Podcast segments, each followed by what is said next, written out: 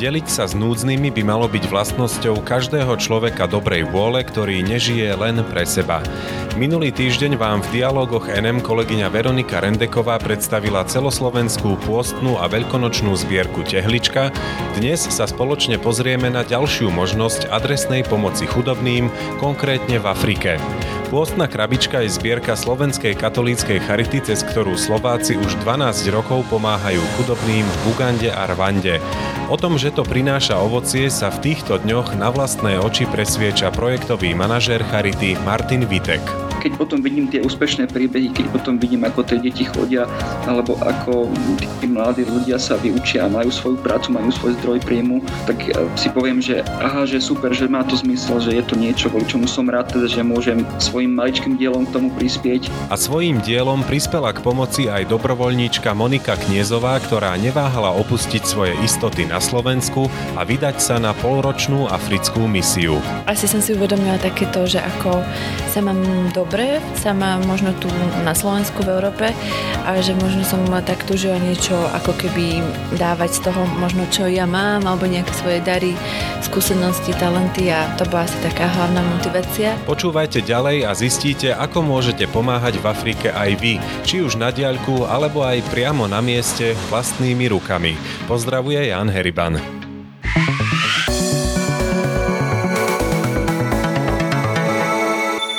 Martin Vitek je projektový manažer Slovenskej katolíckej charity, ktorý sa práve nachádza v Ugande a som veľmi rád, že sa nám podarilo spojiť online. Martin, dobrý deň. Dobrý deň.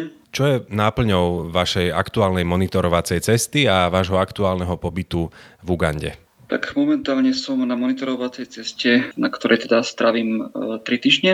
Začali sme týždeň v Rwande, potom sme pokračovali do Ugandy, boli sme tu spolu aj s našim generálnym sekretárom pánom Zurechom, ktorý tu vlastne bol prvýkrát. Bol sa pozrieť, ako projekty fungujú. Práve dneska sa už vrátil na Slovensku, ale ja tu ešte s kolegyňou ostávam ďalší týždeň. Budeme sa venovať e, rôznym projektovým záležitostiam, budeme sa rozprávať s partnermi, budeme počúvať a budeme aktívne sa snažiť hľadať riešenia. Tento podcast vychádza v pondelok 27. februára. My sa rozprávame v piatok predtým. Čo ste stihli absolvovať doteraz? Zhruba za nejaké dva týždne, čo ste už tam? Ten prvý týždeň, alebo v podstate aj oba týždne boli dosť také intenzívne. Najprv sme boli v Rwande, kde sme navštívili našich dvoch partnerov, s ktorými spolupracujeme. To sú Patri Palotini v Kibeho. Mnohí možno poznajú Kibeho ako pútnické miesto, kde sa zjavovala Panna Mária je to jediné miesto v Afrike, ktoré je oficiálne uznané, alebo teda zjavenia sú tam oficiálne uznané jedine tu v rámci Afriky. V spolupráci s Palotinmi, respektíve Palotini prevádzkujú e, kultúrne centrum svätého Vincenta Paloty. Je to v podstate škôlka, ktorú navštevujú deti vo veku od 3 do 6 rokov, takže strávili sme tam spolu s týmito deťmi zo pár dní. Pripravili nám krásne privítanie, spevy tance, choreografiu, naozaj vidno, že, že to majú v krvi.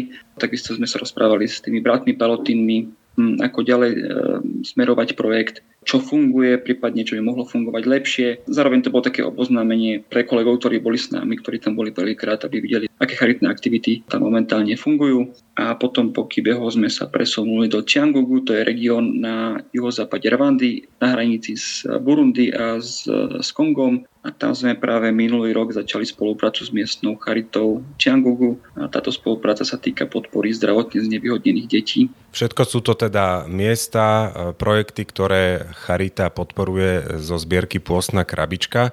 Kde som vás zastihol momentálne? No momentálne sme sa už stihli presunúť do Ugandy. Spolupráca s Ugandou alebo konkrétne s centrom Gift of Love, ktoré sa nachádza na sever krajiny v Adjumani. E, táto spolupráca funguje už viac ako 10 rokov, čiže je to v podstate prvý projekt alebo prvá spolupráca Slovenskej katolíckej charity v Afrike a momentálne sa nachádzam teda v centre Gift of Love, kde žije 55 detí, ktoré majú HIV, ale zároveň e, na okolí, alebo teda v areáli tohto centra sa nachádza aj škôlka pre 100 detí z okolia, z, z okolitých dedín. Takisto sú tu dielne, momentálne krajčírska a stolárska, ale teda za posledný rok aj vďaka darcom sa podarilo postaviť nové budovy, ktoré plánujeme využiť v tomto školskom roku, v tomto akademickom roku, ktorý práve začína. Takisto minulý rok tu prebiehal polnohospodársky projekt podpora miestnych farmárov a rôzne ďalšie menšie projekty, ktoré teda boli ukončené alebo ďalšie, ktoré plánujeme. Takže momentálne som v Ugande na severe krajiny v Adjumana. Ste tam teda preto, aby ste zistili, aký je stav vašich projektov, ale aj preto, aby ste sa pozreli, akým spôsobom prerozdeliť e, tú tohtoročnú zbierku, ten výťažok, kde je čo najviac potrebné pomáhať? Áno, v podstate máme tu záväzky, alebo sú tu deti, ktoré tu sú už teda niekoľko rokov. Samozrejme teda tie, ktoré sa už zaradili do života, tak už tie odišli, ale teda prichádzajú nové deti, ale teda je tu centrum, ktoré funguje, čiže veľká časť eh, milodarov zo Slovenska pôjde na prevádzku tohto centra, ktoré sa používajú napríklad eh, na jedlo pre tie deti, na to, aby im bola zabezpečená zdravotná starostlivosť, eh, akékoľvek hygienické a iné potreby. V podstate čokoľvek, čo potrebujú k životu, tým, že sú chore, tak tam je veľmi dôležité, aby tam bolo to pravidelné branie liekov, aby tam bola pravidelná strava, hej, čiže, čiže e, veľká časť prostriedkov ide na prevádzku tohto centra. S tým samozrejme súvisia vychovateľia, ktorí sú tu pre nich, e, hej, čiže je to systém, ktorý teda funguje už niekoľko rokov a teda tieto financie aj naďalej budú poskytované tomuto centru. Takisto ako som aj predtým v Rwande spomínal, škôlka, ktorá už funguje, školský rok je rozbehnutý, tak takisto milodary zo Slovenska pôjdu na to, aby, aby deti mohli dostávať vzdelanie, aby mohli dostávať stravu, aby mohli dostávať čo čokoľvek, čo potrebujú e, k životu. Ďalšie financie pôjdu napríklad aj na tie dielne, okrem iného. Tým, že tento rok sme rozširovali e, dielne, stavali sme, stavali sme napríklad novú murárskú dielňu, takisto sa chystáme spustiť rezbársky kurz, ktorý sa bude vyučovať v budove v takej multifunkčnej triede, ktorá bola tiež postavená. Takže jedným z plánov e, je spustiť vyučovanie týchto nových kurzov, takisto ešte kuchársky kurz bude spustený. Takže v podstate sme zistili, že remeslá sú veľmi dôležité a naozaj to prináša okamžitú, okamžité uplatenie pre tých mladých. Takže v podstate výnos zo zbierky chceme použiť na rozbehnutie nových kurzov. Takisto som spomínal, sme navštívili v Rwande projekt v Tiangugu. Chceli by sme podporiť ďalšie zdravotne znevýhodnené deti, ktoré potrebujú napríklad rehabilitácie, iné majú problémy so zrakom, rôzne ďalšie zdravotné komplikácie a tiež to vidíme ako takú dôležitú vec, že pre ľudí so zdravotným znevýhodnením je život dosť komplikovaný. Nie je tu nejaký sociálny systém, ktorý by im pomáhal a častokrát sú závislí na milodaroch ľudí a aj tí rodičia, ktorí vlastne tú túto podporu dostávajú, častokrát nemôžu pracovať, lebo tá starostlivosť dieťa si vyžaduje obrovské množstvo času. Čiže pomoc, ktorú im teda poskytuje miestna diecezna charita, vďaka milodarom zo Slovenska, je pre nich úplne kľúčová. Takisto do, okrem teda tých zdravotných úkonov, ktoré sú im poskytnuté, tak je tam aj podpora vo forme zvierat, ktoré dostávajú napríklad kozy alebo, alebo hovedzí dobytok a postupne si potom môžu zabezpečiť vlastne buď, e, buď tým, že vlastne majú potom ďalšie zvieratá z toho, alebo jednoducho môžu predať to mlieko, tak tým pádom si zabezpečujú aj zdroj príjmu. Takisto sú tam poskytnuté sadenice alebo semena do zahrady, čiže títo ľudia na tom malom kúsku zeme pestujú rôzne plodiny, mrku alebo fazulu a tak. Takže v podstate nie je to len poskytnutie zdravotnej starostlivosti, ale je to poskytnutie možnosti, aby si mohli zabezpečiť aj taký, aký taký príjem, aby neboli naozaj závislí len na milodaroch, ale teda vo veľkej miere sú závislí na tých daroch zo Slovenska. Ako až vážna je chudoba rodín a detí v Afrike? Je to iný typ chudoby, ako poznáme možno v Európe. Ja tak stále hovorím, že tu v Afrike, či už v Ugande alebo v Rwande, deti, mládež, ale častokrát aj dospelí nemajú tie možnosti, že aj keby chceli, tak nie každý si môže dovoliť dobrú zdravotnú starostlivosť nie každý si môže dovoliť e, chodiť do školy, lebo tu sú školy spoplatnené. Je to vlastne každé dieťa alebo rodič toho dieťaťa musí zaplatiť nejaké, um, aj keď na naše pomery malé finančné prostriedky, ale stále to je tak. Takže je to o takom nedostatku príležitosti, ktoré my možno máme a sú nám automatické prirodzené, ale to proste automatické nie je. Vy ste teraz v Afrike najmä preto, aby ste zisťovali stav, zbierali informácie a tak ďalej. Je to istým spôsobom taká administratíva, dá sa povedať, ale predsa len je priestor aj na nejaké zážitky, stretnutia, ktoré vás vedia chytiť za srdce a dať akoby znova ďalší a ďalší zmysel vašej práci? Pre mňa sú veľmi inšpirujúce stretnutia už s absolventmi, napríklad absolventmi kurzov. Boli sme pred pár dňami navštíviť krajčírky, ktoré či už minulý rok alebo aj, aj dávnejšie ukončili kurz. E, vidno, že majú svoje miesto, kde pracujú. Väčšinou to býva na nejaké hlavnej ulici, keď prechádzajú ľudia, majú tam taký svoj obchodík sa tam môžu zastaviť zákazníci, objednať si nejaké oblečenie, šaty alebo školskú uniformu a oni to, oni to vlastne pre tých ľudí vyrábajú. Dokonca naši kolegovia, ktorí to boli, si dali ušiť šaty, ktoré potom zobrali svojim blízkym domov. Takisto sme boli navštíviť jedného absolventa stolárskeho kurzu.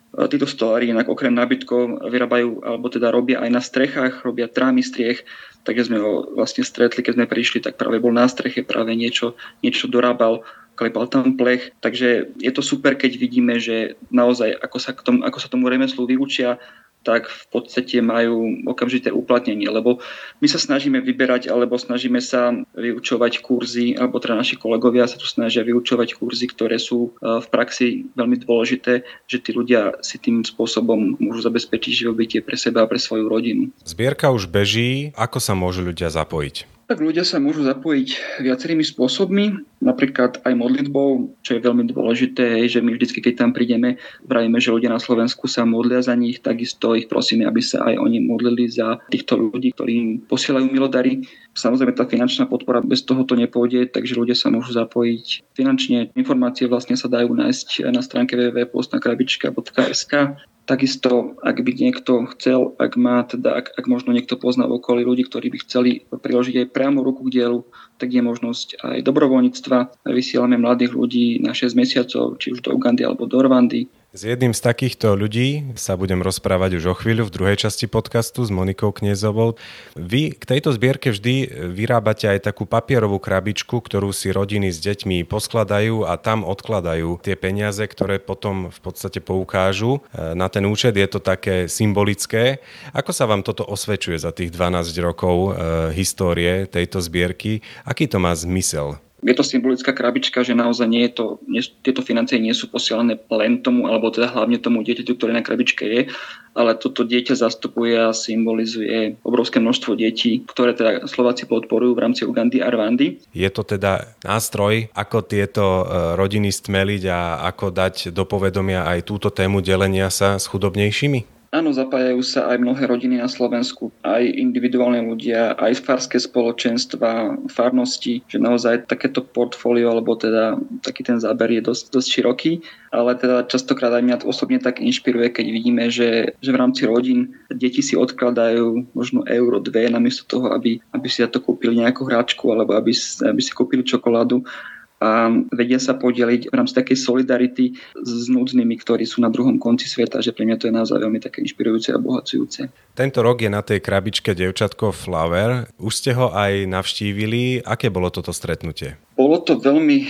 veľmi zaujímavé, lebo um, dozvedeli sme sa, že domček, v ktorom bývali, ešte v podstate na jeseň, keď sme tam boli, s ľuďmi z charitnej púte, so Slovákmi, ktorí e, navštívili Rwandu, tak e, dom stál, ale teda domček e, po dažďoch v podstate padol, takže teraz dievčatko spolu so svojou starou mamou bývajú v tom domčeku. Na slovenské pomery naozaj to je za veľmi symbolickú smiešnú sumu.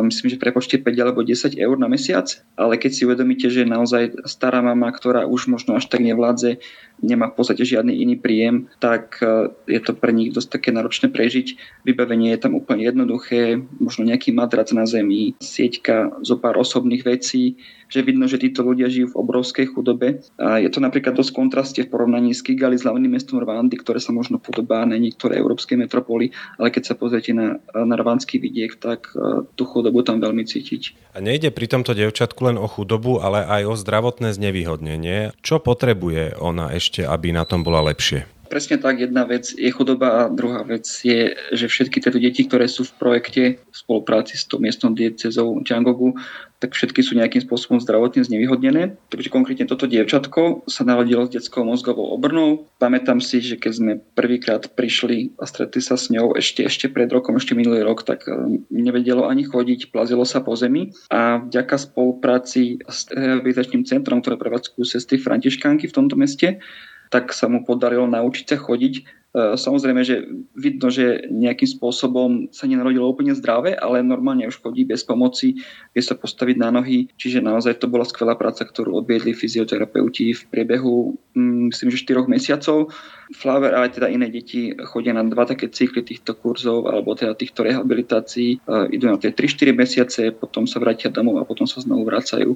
V tomto centre sú spoločne aj so svojimi rodičmi alebo teda s tými opatrovateľmi, starými rodičmi napríklad. Takže pre mňa to bolo naozaj veľmi potešujúce vidno, aký progres tam nastal. Čo na to jej rodina? Spomínali ste e, babku? Rodičia ju v podstate opustili, takže vychovávajú alebo stará sa o ňu babka ktorá sa naozaj snaží robiť to, čo sa dá, snažia sa možno častokrát prežiť zo dňa na deň, ale vidno, že sú vďační, vidno, že majú, cítia takú vďaku voči, voči možno neznámym ľuďom, ale teda vidia, že sa udiela obrovská, život, obrovská zmena v živote tohto malého dievčatka, tak naozaj pocítiť obrovskú vďaku.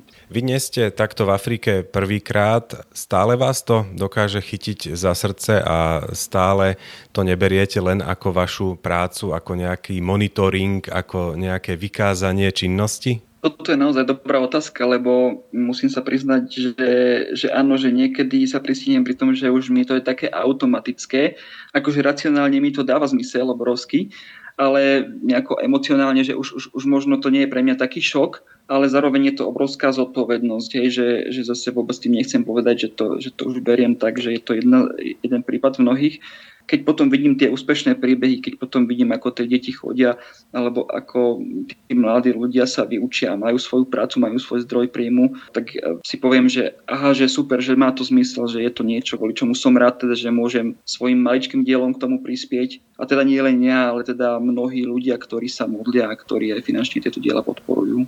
Neobávate sa, že tá aktuálna inflácia a v podstate nepriaznivá situácia ekonomická na Slovensku ovplyvní aj tohto ročný výťažok a že budete môcť pomáhať menej ako predtým? Tak situácia bola komplikovaná už minulý rok. Jednak ekonomická situácia, ako ste spomenuli, inflácia, jednak aj vojna na Ukrajine spôsobila to, že teda ľudia sa v rámci Solidarity delili, či už medzi to Ukrajinou, medzi Afriku, že naozaj, dá sa povedať, že ľudia sú skvelí, že naozaj um, ako keby tie milodary sú tam stále, ľudia sa stále chcú deliť ale je to úplne logické, že tým, že vlastne je vojna za hranicami Slovenska, že veľa tých financí ide aj tým smerom, ale treba povedať, že v Afrike je to tiež momentálne dosť zložité, lebo ceny tu e, narastli dosť rapidne a napríklad momentálne, kde som v Adjumani, je to na severe krajiny, všetko sa sem vozí autami alebo autobusmi. To bol Martin Vitek, projektový manažér Slovenskej katolíckej Charity, aktuálne z Afriky. Ďakujem veľmi pekne a ešte úspešný pobyt a šťastný návrat na Slovensko. Ďakujem veľmi pekne a prajem poženané dní všetkým na Slovensku.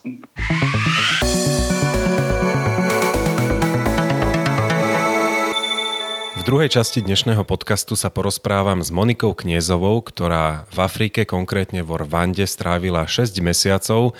Vrátili ste sa pred pol rokom. Zážitky sú teda ešte čerstvé. Prečo ste tam išli? Áno, zážitky sú naozaj ešte čerstvé, aj keď je to už pár mesiacov dozadu. Išla som tam preto, aby som zrazu pocitila takú túžbu možno niečo tak zmeniť alebo zažiť nové v mojom živote. Prišla taká ponuka, tak som sa rozhodla ju využiť, aj keď som mala veľa obav, ale asi som si uvedomila takéto, že ako sa mám dobre, sama možno tu na Slovensku, v Európe a že možno som tak túžila niečo ako keby dávať z toho možno, čo ja mám, alebo nejaké svoje dary, skúsenosti, talenty a to bola asi taká hlavná motivácia. A ešte asi to, že som zistila, že to je vlastne projekt zameraný na pomoc deťom, keďže to bolo v škôlke, takže toto bola asi moja taká najväčšia motivácia. Teda máte aj vzťah k deťom a robili ste aj operku, ako ste mi hovorili predtým, ako sme začali nahrávať, takže tam určite problém nebol. Ale popri tej pozitívnej motivácii ste spomenuli aj istý strach alebo obavy, čoho sa týkali. Asi tie najväčšie obavy som mala také možno existenčné, že e, nechať prácu, nechať bývanie v Bratislave a odísť len tak na pol roka bez nejakej takej istoty, že čo bude ďalej. Takže toto bola moja asi najväčšia dilema, ktorú som predtým riešila. Som si to tak potrebovala sama v sebe zodpovedať, či mi to stojí za to a či chcem toto všetko tak nejak riskovať, nechať a odísť. A na základe čoho ste sa potom rozhodli odísť? Čo vás tak samú v sebe presvedčilo? Áno, asi to, že som vedela, vedela, že buď pôjdem teraz, alebo nikdy, že je to ešte také obdobie života, kedy som si to kvázi mohla dovoliť mala som takú dôveru, že proste verím, že sa Boh o to postará, že si nejakú prácu alebo bývanie, keby že to už nevidie, nájdem potom neskôr. A čo bolo veľkým plusom pre mňa bola moja rodina, ktorá ma tak veľmi v tom podporovala, že som to možno tak s nimi aj riešila a konzultovala. Oni boli takí, že ma v tom veľmi podporovali, že choď Takže spätne po pol roku od návratu neľutujete a všetky tie obavy sa nakoniec ukázali ako neopodstatnené, áno? Áno, v podstate akože áno, v tomto prípade naozaj to bolo také, že sa to také vyriešilo aj čo sa také bývania, aj práce, že som dostala potom naozaj veľmi veľa pracovných ponúk, že som si až mohla vybrať, že to som naozaj, potom som si hovorila, že som sa zbytečne stresovala, ale to človek nevie dopredu, takže áno. Od Martina sme pred chvíľou počuli, čo vlastne Slovenská katolická charita robí v Afrike. E, išlo teda hlavne o Ugandu a Rwandu. Vy ste boli v tej druhej menovanej krajine. Čo bolo vašou úlohou, keď ste tam prišli? Mojou úlohou bolo hlavne na začiatku sa tak poobzerať, o čo tam vlastne ide a mňa zaučali ešte dobrovoľníci, manželie Mihaldovci, ktorí tam so mnou strávajú dva týždne, takže oni mi ukazovali, čo bolo ich e, náplňou práce, e, čo robili, takže prvé tie dva týždne som skôr tak on obzerala a snažila sa to učiť, že čo bude mojou ako keby každodennou činnosťou. No a postupne vlastne sme potom boli dve dobrovoľníčky, sme si nejak rozdelili svoje kompetencie a ja som sa potom neskôr zamerala hlavne na, okrem tej administratívy, na také kreatívne hodiny s deťmi, kde sme sa učili napríklad kresliť, lepiť, strihať a takéto základné veci. A ešte som mala mm, angličtinu pre zamestnancov. Rozmeňme si to teraz trošku na drobné. Spomenuli ste administratívu, to niekto tak možno prehliadne, že nejaké papierovačky, prečo sa o tom rozprávať, e, prečo je to vôbec zaujímavé. Tú misiu v Afrike si možno ľudia predstavujú bežne práve s tými deťmi alebo e, pri tých ľuďoch. Aj o tom budeme hovoriť, ale nedá mi nespýtať sa aj na tú administratívu, lebo bez nej by tam toto všetko asi fungovať vôbec nemohlo. Je to tak? Áno, presne takéto sú veci, čo naozaj nikomu asi dopredu nenapadne, že toto budem robiť práve na nejakom projekte v Afrike, ale naozaj možno väčšina alebo polovica tej e, časti bola táto e, administratíva. No a ja napríklad som mala na starosti písať také denné reporty o tom, čo sme každý deň robili v tom centre deťmi, naše úlohy, čo sa dialo, či sme napríklad mali nejaký kultúrny program alebo tak a to vlastne sme všetko posielali aj Martinovi dobrej sa nachádzali tu na nejakej dvojtyžňovej báze, aby aj oni mali prehľad o tom, ako to tam napreduje, ako to vyzerá. Takže toto bola jedna časť a potom napríklad sme e, museli evidovať dochádzku detí, ktorú sme tiež dávali z nejakých papierov do tabulky, do Excelu, aby tiež to bolo zaznamenané, ako tie deti chodia do školy, to isté zamestnanci. Takže bola to aj takáto časť. Poďme teraz k samotným deťom, teda k tej druhej časti, poviem to praktickej oproti tej administratívnej. Spomenuli ste rôzny čas strávený s deťmi. Ako si spomínate na tie hry, na tento čas?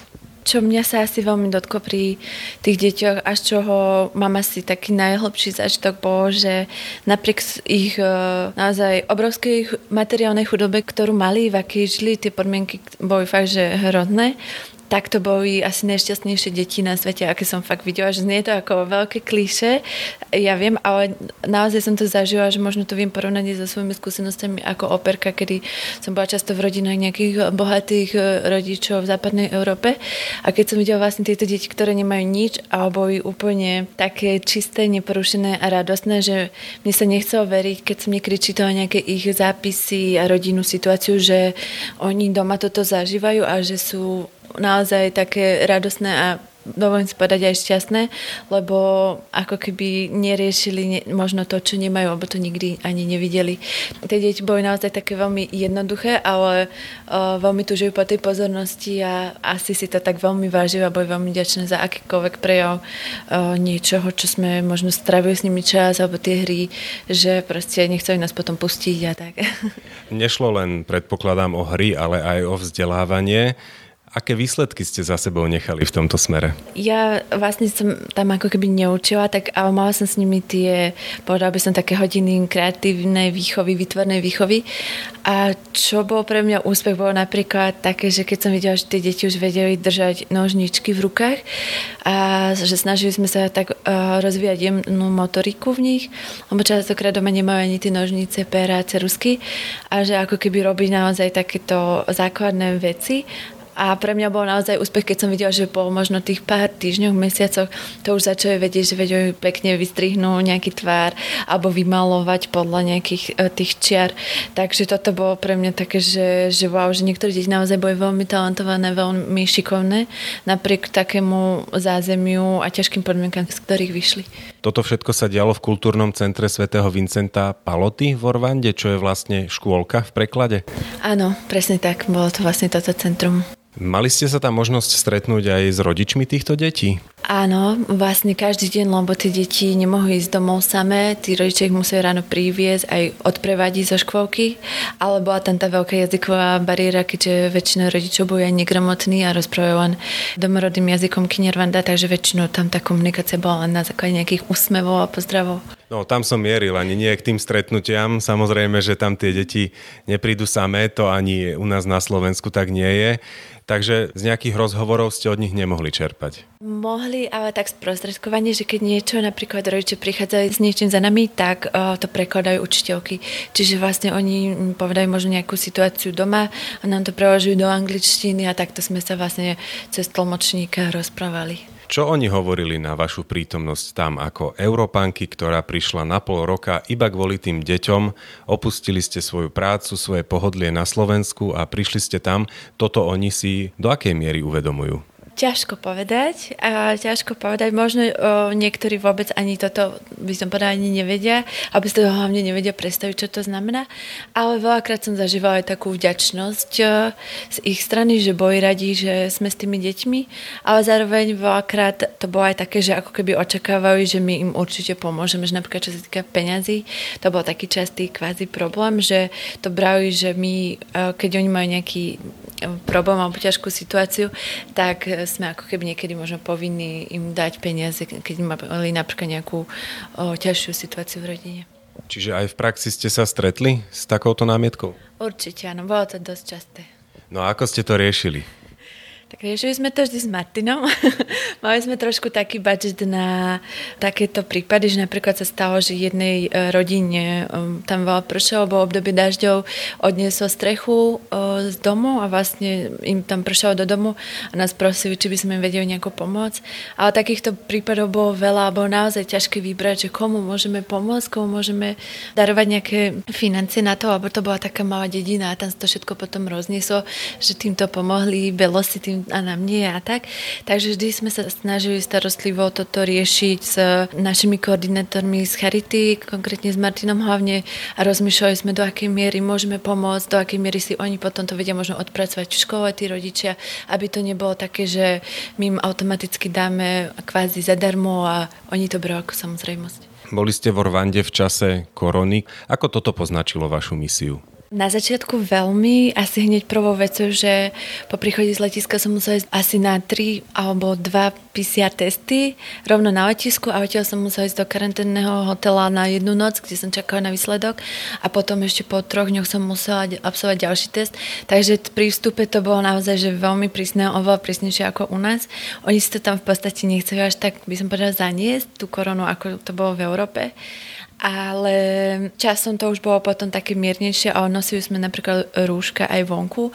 Bolo to veľmi povinné a také striktné, že policajti na to stále dohliadali a uvoľnilo sa to asi možno až tak po možno dvoch, troch mesiacoch môjho pobytu. Čiže ste to mali asi tak pol na pol, voľnejšie, prísnejšie.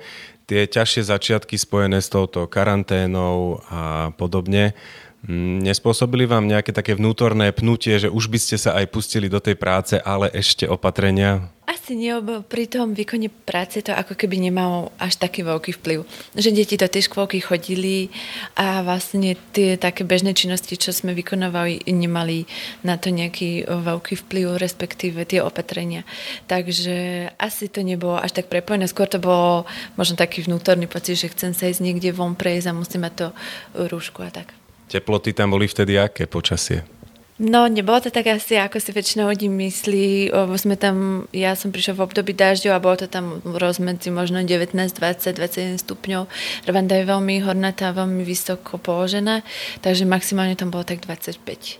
No ale k tomu určite aj nejaká tá vlhkosť a k tomu tie rúška na tvári, to nebolo príjemné, áno? nebolo to príjemné. Ale tak aspoň ste si mohli dovoliť tú prechádzku. Nejaký kontakt s chorobou ste mali?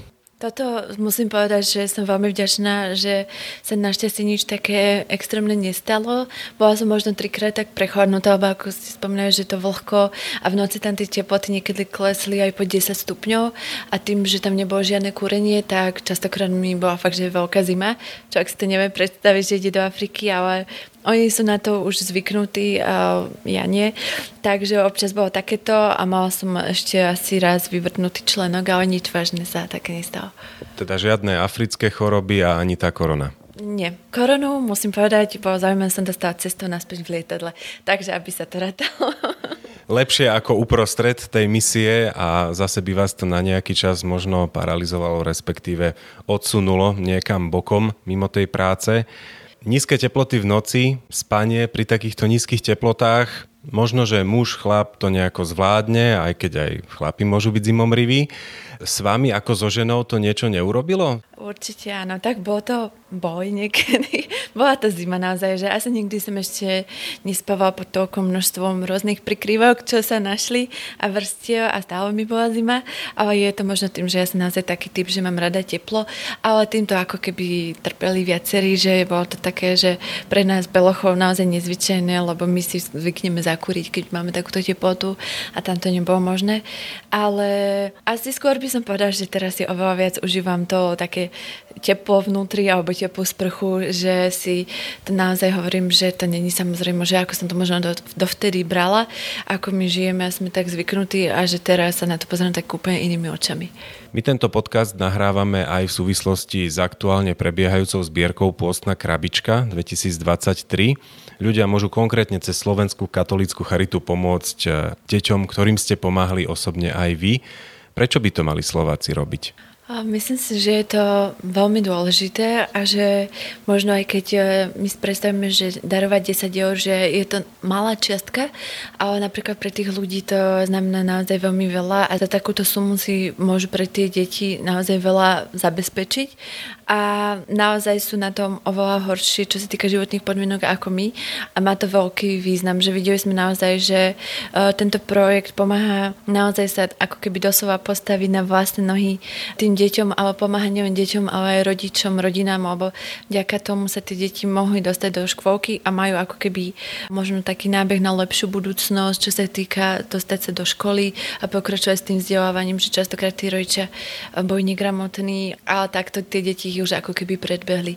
Takže to vzdelanie je podľa mňa určite cesta v týchto krajinách a vďaka aj týmto príspevkom a darcom zo Slovenska sa to ako keby môže uskutočňovať. Čo je to naj, čo si môže dobrovoľník ako vy doniesť z takejto misijnej skúsenosti z Afriky domov? Pre mňa, ja by som povedala, že je to asi to, že si tak asi oveľa viac vážim to, čo mám, to, čo my máme a že sme naozaj bohatí, že žijeme v niečom v luxuse a že uh, sa máme naozaj dobre. Že by sme sa podľa mňa, aspoň ja sama nemala toľko stiažovať, že možno čo je zle, čo nefunguje, ale byť taká vďačná za to, čo máme, že ten život, ktorý som možno dovtedy žila, pokračuje síce ďalej nejakým iným spôsobom, ale že sa pozerám na neho takými inými očami. Takže toto je niečo, čo sa človek asi nenaučí z nejakých dokumentov, z filmov alebo len z nejakého čítania, ale že keď to zažije, tak to naozaj tak premienia ten pohľad. Takže asi toto. Toľko Monika Kniezová, dobrovoľníčka, ktorá strávila pol roka v Afrike. Ďakujem veľmi pekne za váš čas.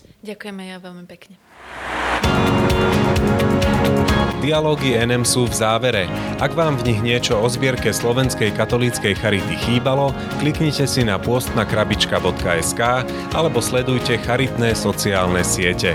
Na našom webe toho ponúkame oveľa viac, napríklad aj postné úvahy Antona Fabiana alebo skutočný príbeh zo života o tom, ako sa dá nájsť ticho na hlučnom rímskom letisku. Sledujte nás na nm.sk alebo na Facebooku Nové mesto.